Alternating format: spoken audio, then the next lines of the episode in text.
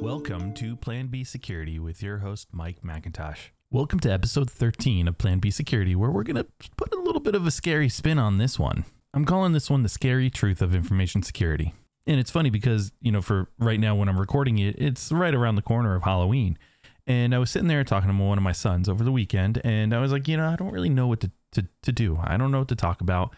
Um, it's been a busy week, been, you know, context switched so many times that it's really hard for me to kind of detach while also trying to, you know, heal from burning out almost. So my son's like, why not make it scary? You know, why why not, you know, turn it into something that kind of fits the time right now? And I was like, yeah, actually, that's a pretty good idea.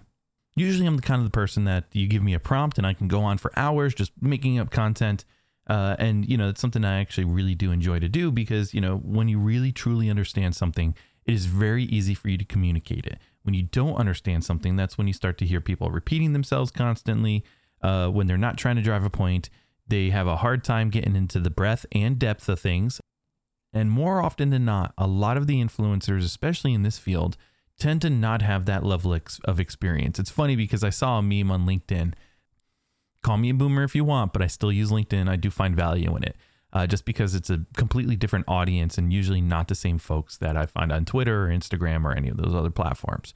But the meme was uh, it's the one with the big faucet, and there's the people in poverty uh, on one side, and they you know look really skinny and scroungy, uh, and they're drinking little tiny uh, water droplets that are coming out of cracks in the pipe.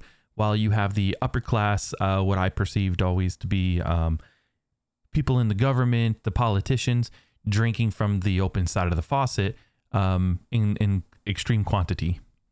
And the meme was, you know, the little scroungy people are the people that are extremely technical in our field that get a little bit of uh, you know the love, whereas all these folks out there that are just influencers and they have high follower accounts that can retweet whatever they want, whether it's true or not, are getting all the love, uh, you know, all of the followership, uh, and it's their ideas that are starting to take a little bit more prevalence.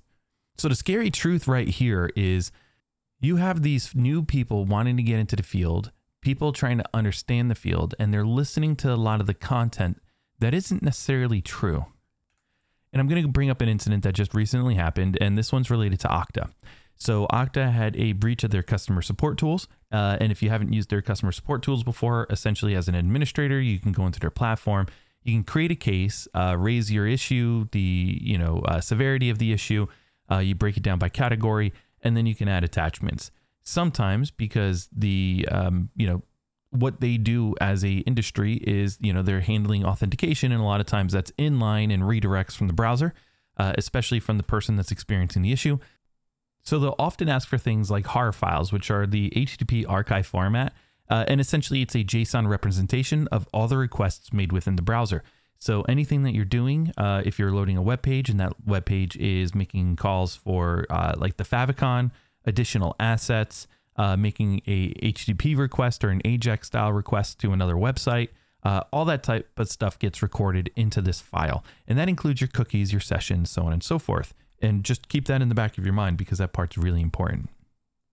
But the issue was is that a company called BeyondTrust uh, suffered a data breach, and during their investigations, they reached out to Okta for additional logs.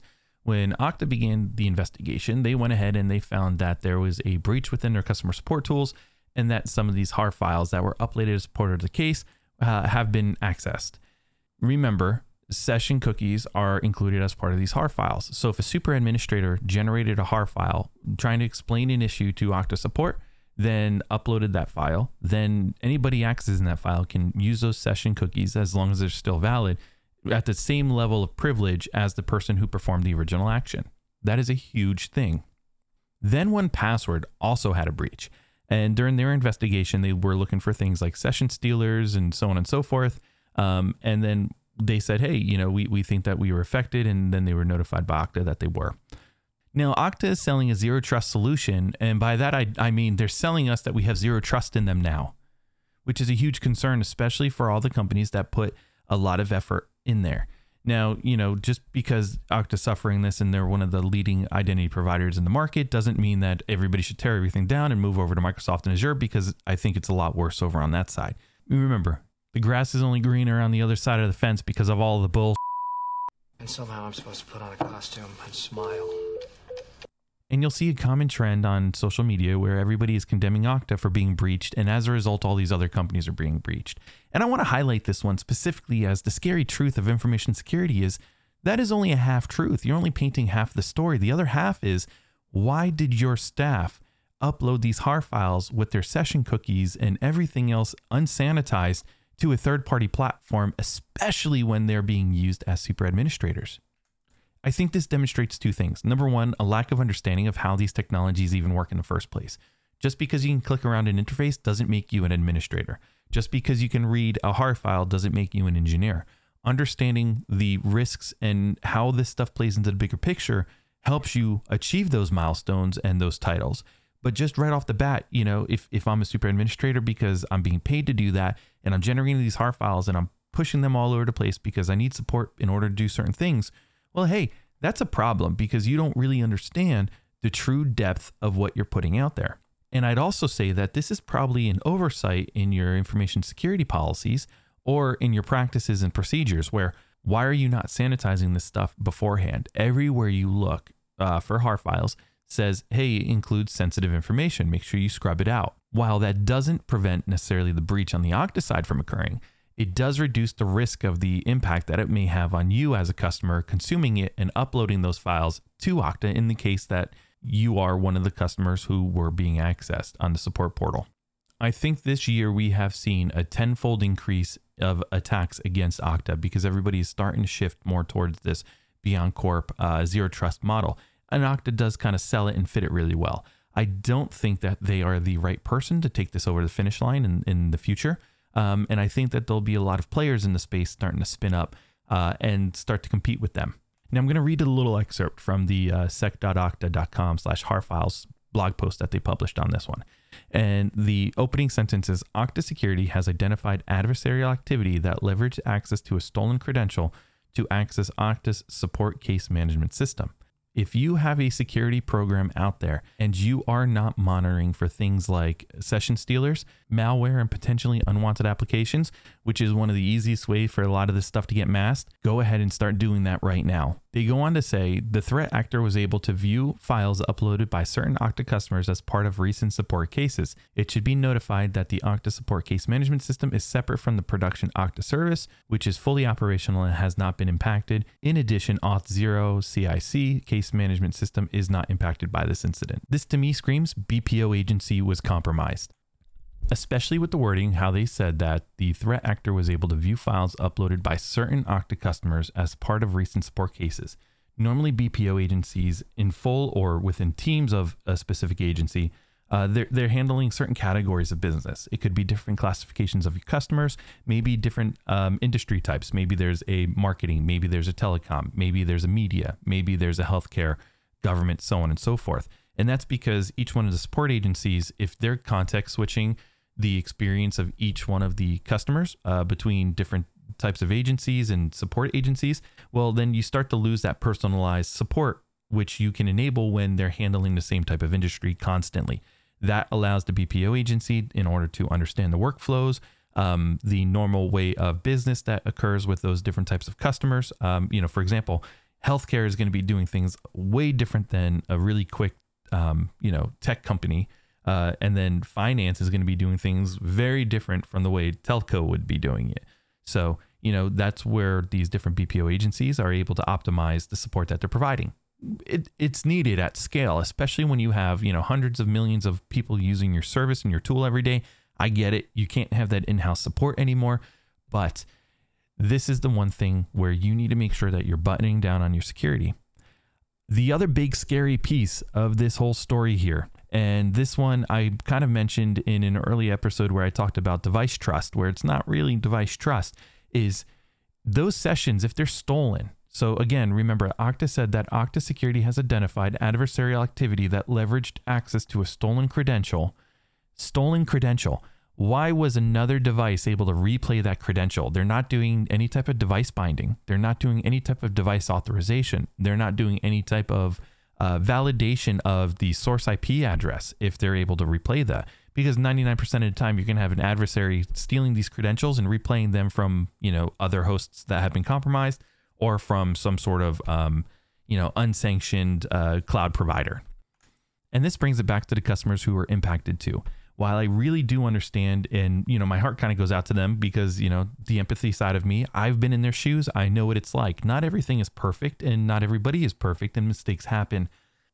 But when it happens to different customers, that's where my my alarm bells start to go off and say, "Hey, there's a huge gap somewhere."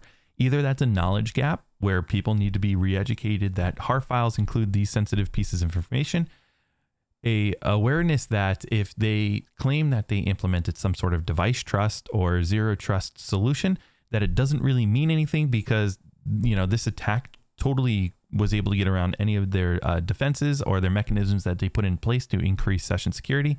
Um, and 99% of the time, that just means that they're not doing their uh, true device trust checks.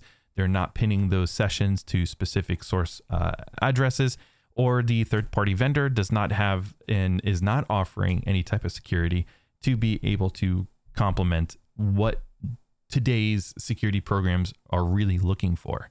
Uh, and I think that this again goes back to the whole market. There are a lot of tools out there like a Zscaler, Netskope, uh, Device Trust from Okta themselves. You have Google BeyondCorp Enterprise, um, Ping IDs working on stuff, uh, I believe.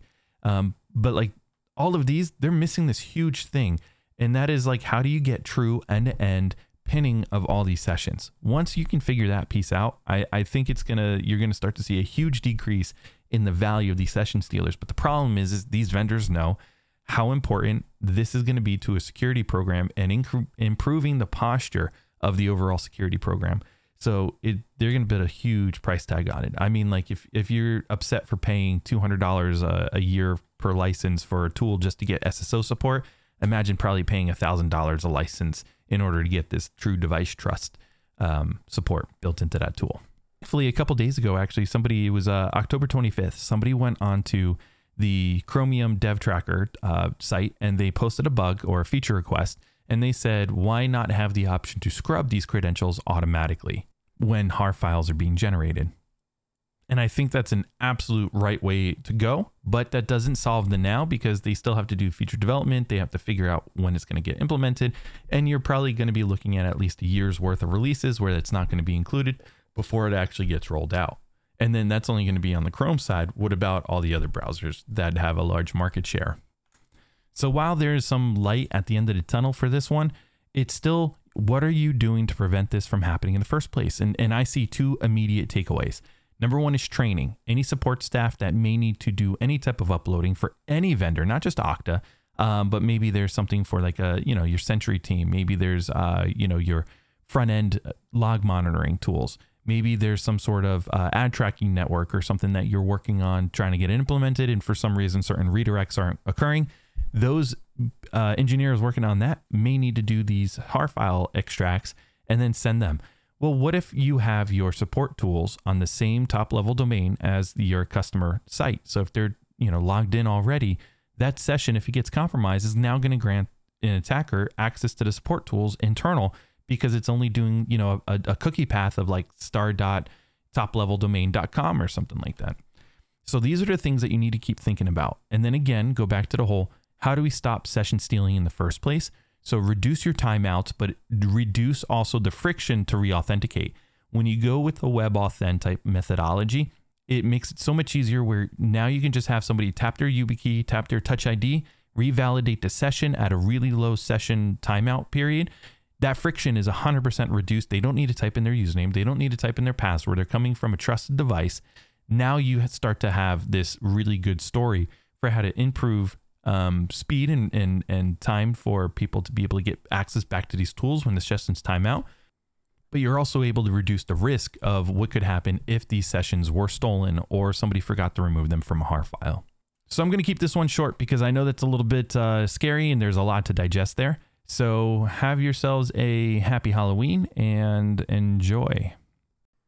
And with that, thanks for tuning in to this episode of Plan B Security with me, Mike McIntosh.